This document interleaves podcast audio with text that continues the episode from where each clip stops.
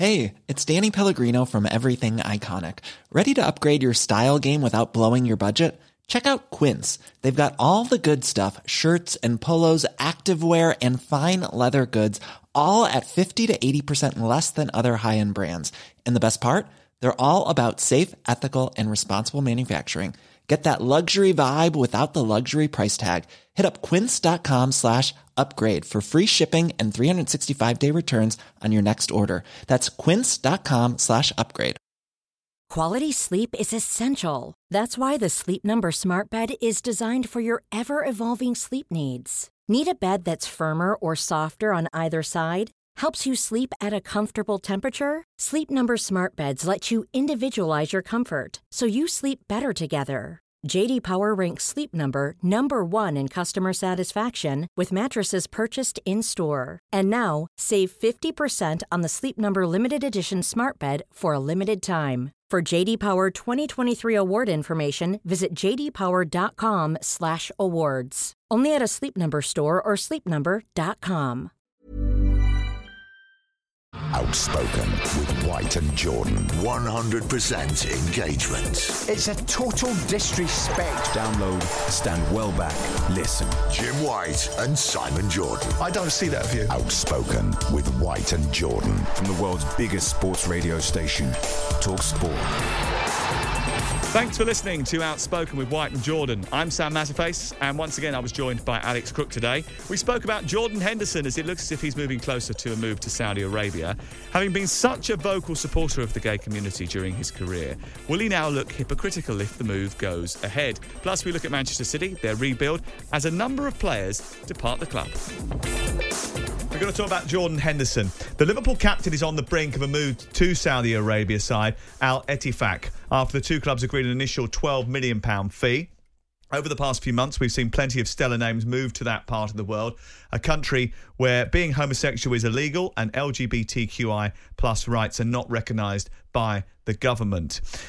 But this transfer feels very different because Jordan Henderson has consistently praised, supported, and fought for the rights of inclusivity and diversity in football. The Sky Sports presenter Mark McAdam, an openly gay man, tweeted this yesterday.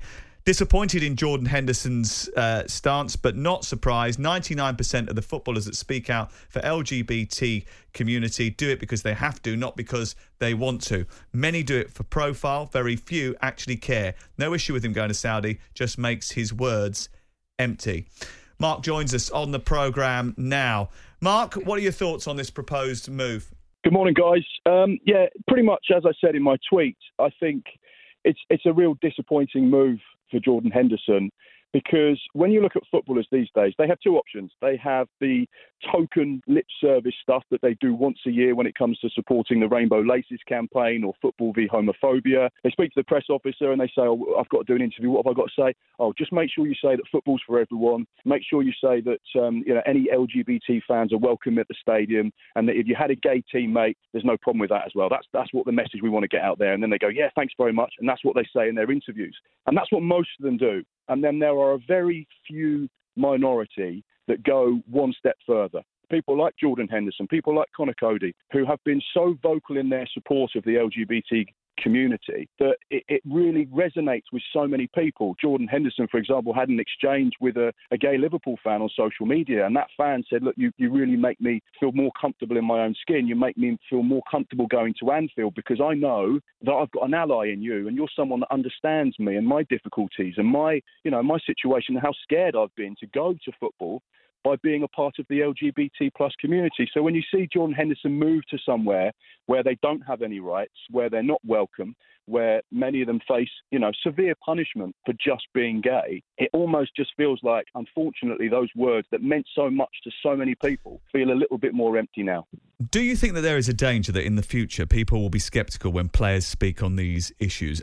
And it's sad because this appears to be taking a large broad brush and painting everybody, and people are individuals. You've already mentioned there's certain players that say uh, things that do resonate. But is it an awkward truth that many align themselves with noble causes because it helps raise their profile and not because they genuinely care? Yeah, no, I genuinely believe that. There are a number of players. You know, David Beckham could be, you know, a big example. Someone that was so vocally supportive about the community many, many, many years ago when no one would go near it. He was on the front, you know, cover of gay magazines. He spoke about having gay children and how that wouldn't be a problem. And then he goes and becomes an ambassador for the World Cup. So therefore, you know, at one stage he uses that opportunity to promote his profile and to, to show what a good guy he is. And then on the other hand, down the line, he takes the money to support a regime where if, if you're a woman, you weren't allowed to go and watch football as a spectator until 2018. Only five years ago did that change.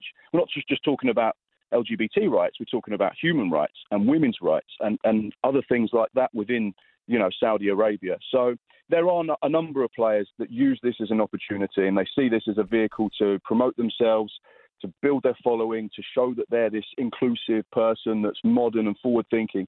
But actually, how many of them genuinely, genuinely care? And unfortunately, when the money's put on the table, their stance changes. Mark, there have been people who've come out in support of Jordan Henderson and suggested that maybe one of the reasons that he's contemplating this move is because he believes he can be a better ambassador for the LGBT community by going to Saudi Arabia and spreading his message there. Do you have an opinion on that? Well, we took the World Cup to, to Russia in 2018. Has Russia progressed with their LGBTQI policy since 2018? Probably not. Probably arguably gone backwards. You'd have to speak to Russian LGBT people and say, is your life better or worse now since the World Cup? And the same in Qatar. Speak to people. You know, a year ago, what was your life like? And what's it like now? Has there been an influence? Has there been a positive message come through from all of the, the profile and publicity and media scrutiny that has been attached to these big events? has it made a difference to your life? Because ultimately, that's the most important thing is that people from the LGBT community living in these countries suffer on a daily basis. They're scared to be who they are, they're persecuted, and they're treated completely differently to other citizens. So that is something that you'd, you know, you'd have to fire at those people because that's the people that we care about ultimately. And I speak in a privileged position. I'm lucky I can be myself, I can live my life, I'm I'm not judged, you know, for who I fall in love with or who I spend my time with. I, you know, I sit in a very comfortable place mm. in the UK where everyone is far more accepting and tolerant of who I am and our community. So it's it's the people that don't have that voice that can't say how they feel, that are too scared to be themselves. They're the people that really matter in this situation. And on the flip side of it as well, you know, and I need to make this clear, I've got no problem with Jordan Henderson taking the money. You know, a hundred million pound contract for three years. He probably hasn't earned a hundred million pounds in the last 15 years put together. And now he's got this opportunity to, to you know, earn so much money. And and on the flip side of that, by the way, as well, what an unbelievable captain he is. And I think that's important to point out. I don't want this to, to be a Jordan Henderson bash. You know, I, I think he's been an incredible captain. I think only when he has gone from Liverpool will they realise just how important he was for that group and that team and that midfield, and most importantly, uh, you know, in the dressing room and off the pitch. And I think they're they're big factors as well. But um, it just brings into focus this amount of money that people are being paid to go over to there. And it becomes a bigger picture of sports washing where suddenly there are so many sportsmen. You've seen it with LIV Golf, you've seen it with the tennis, you've seen it with footballers that are going over there and they're becoming a vehicle to this situation. And I think that's the, the bigger picture that, that needs to be looked at as well because, you know, there's so much depth to what we're talking about. There absolutely is, Mark. And a lot of the things that you have brought up are societal issues. And yes. there will be some that argue that we have become obsessed with politicising football, and he's become a victim of this. What would you say? Well, I think football is the, the world's language. And if you can use football as a vehicle to change the world and to make people's lives better, which it does on so many occasions, then brilliant. And if you're one of those footballers that wants to put your head above the parapet and talk about these issues, whether it's the LGBT plus community or women's rights or kids' rights or you know, uh, stuff about heading the ball and dementia. If you want to use your profile and your platform to change the world and to enhance people's lives, then absolutely you should have the ability to do that. And if you don't want to do that, then then don't. And that's where perhaps this this little bit of grey area hangs over Jordan Henderson because he has been so supportive and so vocal, and he has been one of those people that's been right at the forefront of speaking out when there are so few footballers, even now in 2023, that are prepared to do so. And, and I guess the other th- fear now is that Jordan Henderson's words are going to be used as a stick to beat him with. Is there a concern that actually this will ha- have a negative impact in terms of footballers coming out and supporting this community because maybe a decision they make down the line, their words might be used to haunt them. This this could be a real step backwards, couldn't it? Absolutely. No, it could step the whole situation backwards. And I've been in situations and meetings. I do a series on Sky Sports called I'm Game, which comes around once a year, and we take LGBT plus celebrities into sporting environments. We've taken comedians, and we've taken pop stars, and we've taken TV presenters that all come from the community into sport and to, to show them that it is an inclusive place, that they are accepted, they are welcome. You know, I took Tom Allen to West Ham. We went to a West Ham home game and the fans loved him and he was treated with, with respect and he was treated the way that you'd expect anyone to be treated. He wasn't, you know, he went in that environment and they were just happy to see him supporting their team regardless of his sexuality. But I sit in these meetings so often and I say to football clubs and I say to sports organisations and promoters and people, I say, would you be prepared to do something for Rainbow Laces? Would you be prepared to have a gay male or female come into your environment and talk to, to you about these issues and see what it's like and find out what it really is like? You know, peel back the layers, look, look behind the curtain and go deep into this subject. And the answer I get so many times is no no, no, no, sorry, they don't want to do that. Oh no, they've got a sponsor that that would affect, or they don't want to be seen to be, you know, too close to that community because it might affect them down the line. So, like you say, it feels like a step backwards because there'll be so many agents and there'll be so many footballers and other people within the world of sport that look at this situation and think, well, could I end up out in Saudi Arabia? Could I end up at Newcastle? Could I end up connected to these people in, in some way? So therefore, actually, the safest option for me is to say nothing. And then that's where the community loses out. That's where that young kid from Liverpool that is gay and doesn't have someone to look up to is losing out. Because before, he had his captain, he had his leader, he had the man that he really, really looked up to and thought, if my captain says it's okay for me to be gay, then I know that I can be okay with myself. And I think that's the biggest thing. 82% of the LGBT plus community suffer with mental health issues. And I've been there by the way, and I really struggled for many, many years. It's so hard. But if you've got an ally and if you've got someone there that you can look up to, that can completely change your life and your mindset. And it means you can live a healthy, happy life without that thing that constantly niggles in the back of your brain about your sexuality. Welcome to the Coliseum of Confrontation. Outspoken with White and Jordan. From the world's biggest sports radio station, Talk Sport.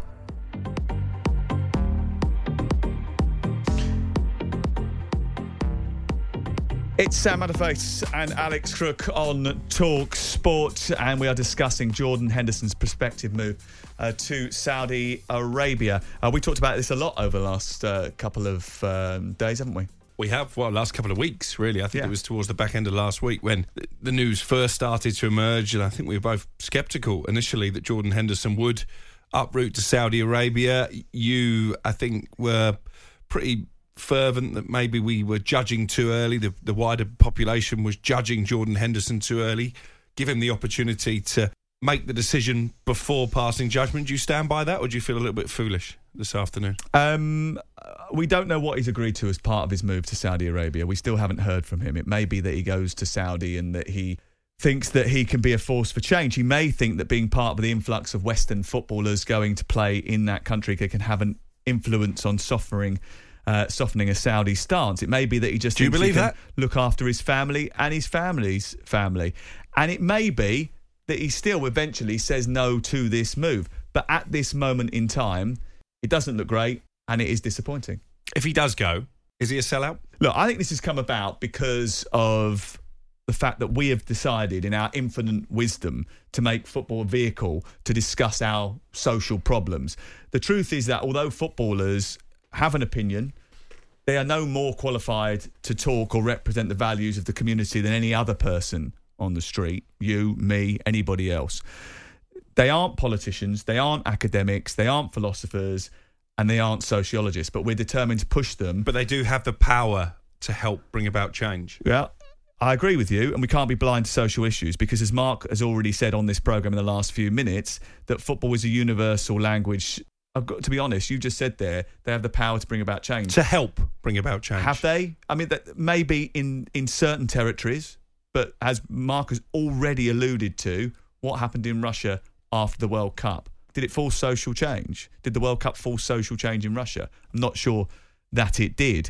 Um, I do think that the onus is put too much on these young men and women to stand up and change the world. It's actually the job of others, MPs, community leaders, elected politicians, whatever.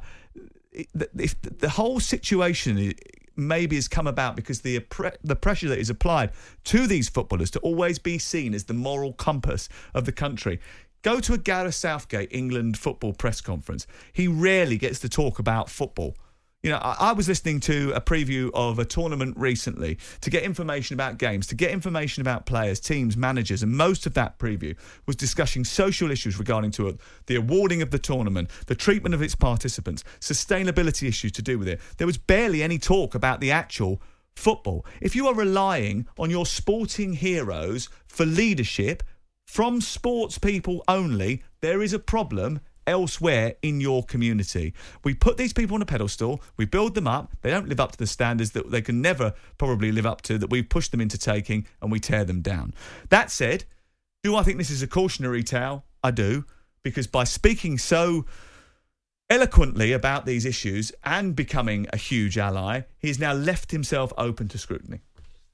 It's a nice diatribe that you're giving us there, but it's not a diet. But there is, it? it's, a, it's, a, it's, it's an explanation of what I feel and believe. But there is precedent for footballers being able to bring about change. Look no further than Marcus Rashford and what he did during the COVID pandemic. Yeah. So, so like it or not, high-profile players, England international footballers, do have a big role to play in social issues. Now, but I'm not entirely sure that Marcus Rashford was as comfortable with being as part of the in front of the spotlight there as we well, are it was worth to it. It was worth it for the I, rewards. I totally agree for, for, with you. You know, for those he was helping. I'm not saying it's not. I'm not saying that it can't affect change, but I don't think that. I, I do think that sometimes we we get ourselves into a situation with with players because we are forcing them to stand at the front of social issues when not all of them are comfortable with it. I'm not saying that forcing is a strong isn't. word because I've got some words here that Jordan Henderson said in 2019. Now, nobody forced Jordan Henderson. I'm not saying they did. The I'm Liverpool saying that that's captain. the trend that we're in at this moment in time. Would you disagree with that? Would you disagree that we put sports uh, men and women on a pedestal and ask them questions about social issues that they're not necessarily qualified or comfortable all the time to answer? I think, like it or not, footballers are role models, and I think with that comes a certain element of social responsibility. Absolutely. Probably more now than ever before, I would say. And in 2019, Jordan Henderson said, and I quote him I'm a parent, a husband, a son, and a brother. The idea that anyone I love and care about wouldn't feel safe or comfortable coming to watch me play if they were part of the LGBT community mm. makes me wonder what world we live in. Yep. So That what's, was- hap- what's that- happened That in was the last four a, a years? Rainbow Laces um, launch, wasn't it? Well, he scored his first England goal wearing rainbow la- laces. Now, if Jordan Henderson was here now, and listen, maybe in some ways it's unfair just to turn all the scrutiny on Jordan Henderson because there's a lot of people uh, who have decided to cash in on the Saudi money. Steven Gerrard, who's been a big ambassador on behalf of uh, Liverpool and certain communities in the past, he's taken the money. He's now the fourth highest paid manager in the world, we believe. But what I would like to ask Jordan Henderson does what you said in 2019 still stand firm in 2023? Because if it does, then this move to Saudi Arabia doesn't make any sense. It doesn't make any sense for him from a social perspective, and I've been quite open on this. For me, it doesn't make any sense on a sporting perspective. This is the Liverpool captain. Somebody who started, I think, 23 games in the Premier League last season. Somebody who, if he's still in the Premier League next summer, will be on the plane for the European Championships. If he goes to Saudi Arabia, I think it's very difficult for Gareth Southgate to select him. So surely there are many more reasons for Jordan Henderson to say no. From a sporting perspective, I don't want to leave my role as Liverpool captain. And from a social perspective, I can make more of an impact by turning this move down than by following the Saudi money. Or it may be that as part of his discussions to join the club, he may well have agreed a stance that he is able to take in that country. Like they did with the armband in the World Cup when they backed down to FIFA. But that was not entirely down to Jordan Henderson. That was down to the FA and the rules. They of- bottled it. That's not true. But it may well be that he has agreed um, that uh, he can make a stance about these particular social issues when he gets there. And if that is the case, then maybe that impact may be greater. We don't know because, as you say, we haven't heard from him. So you're prejudging his motives. I absolutely agree. At this moment in time, it don't look great. 100% engagement. Outspoken with White and Jordan. Millions of people have lost weight with personalized plans from Noom, like Evan, who can't stand salads and still lost 50 pounds. Salads, generally, for most people, are the easy button, right? For me, that wasn't an option. I never really was a salad guy. That's just not who I am. But Noom worked for me. Get your personalized plan today at Noom.com. Real Noom user compensated to provide their story. In four weeks, the typical Noom user can expect to lose one to two pounds per week. Individual results may vary. Wow. Nice. Yeah. What you're hearing are the sounds of people everywhere putting on Bombas socks, underwear, and t-shirts made from absurdly soft materials that feel like plush clouds. Yeah, that plush. And the best part? For every item you purchase, Bombas donates another to someone facing homelessness. Bombas. Big comfort for everyone. Go to bombas.com slash ACAST and use code ACAST for 20% off your first purchase. That's bombas.com slash ACAST. Code ACAST. This is Paige, the co-host of Giggly Squad, and I want to tell you about a company that I've been loving, Olive and June. Olive and June gives you everything that you need for a salon quality manicure in one box. And if you break it down, it really comes out to $2 a manicure, which is absolutely insane. It's also so easy to get salon worthy nails at home with Olive and June. The difference between how your nails used to look when you did them yourself and now with the Mani system is a complete game changer. The best thing about Olive and June too is it's a quick dry. Dries in about 1 minute, lasts for 5 days and full coverage in up to 1 to 2 coats. Visit oliveandjune.com slash perfectmani20 for 20% off your first system. That's oliveandjune.com slash perfectmani20 for 20% off your first system.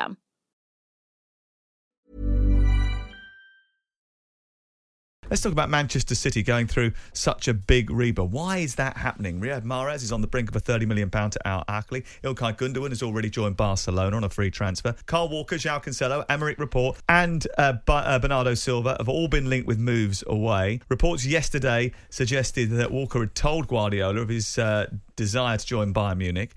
The club now, we think, are probably going to try and keep Bernardo Silva, uh, despite him constantly being linked away. They have agreed a fee, or are thinking of, or hopeful of agreeing a fee with uh, RB Leipzig's Josko Gvardiol. That hasn't been done just yet, but he would be uh, quite an expensive acquisition. Mateo Kovacic uh, has already joined as well. So I was adding it up earlier on, looking at the squad in detail.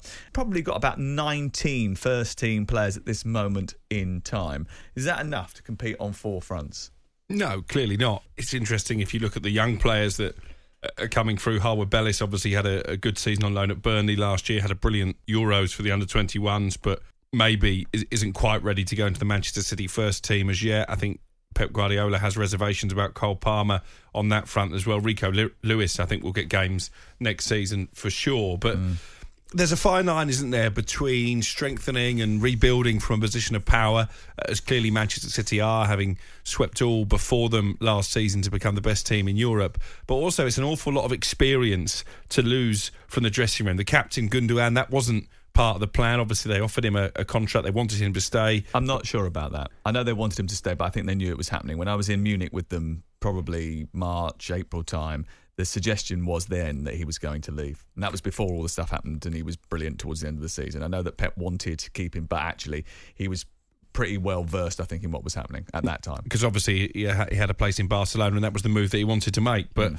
Uh, I think he's going to be a massive loss. I think Kyle Walker, in terms of his stature in the dressing room and his experience, would be a blow. It looks like he probably is off to Bayern Munich, although he has travelled on the pre-season tour with City, so maybe all is not lost there.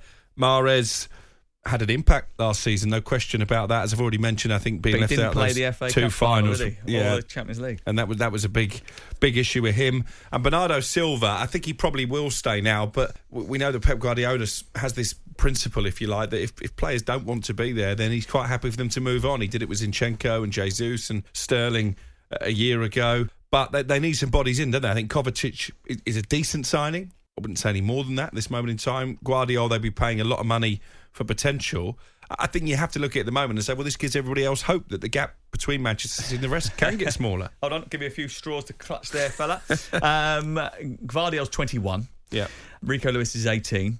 I looked at the players that were going out of the club, and if you look at the age profile of the players that are leaving, Mahrez, Gundogan, for example, those two players, Laporte, 29, they're moving that older generation on. I wonder whether or not he'll retain some experience. I mean, Ake, Dias, Stones is 29, and Akanji, you know, they're all experienced players. They'll be keeping them. If you add some younger players around that, De Bruyne's 32, Bernardo Silva 28, you know, they've got established players like Grealish and, and, and Foden and Haaland, although he's only 22, he's an established player, obviously. If you start adding a bit of young legs to that. Rodri's 27.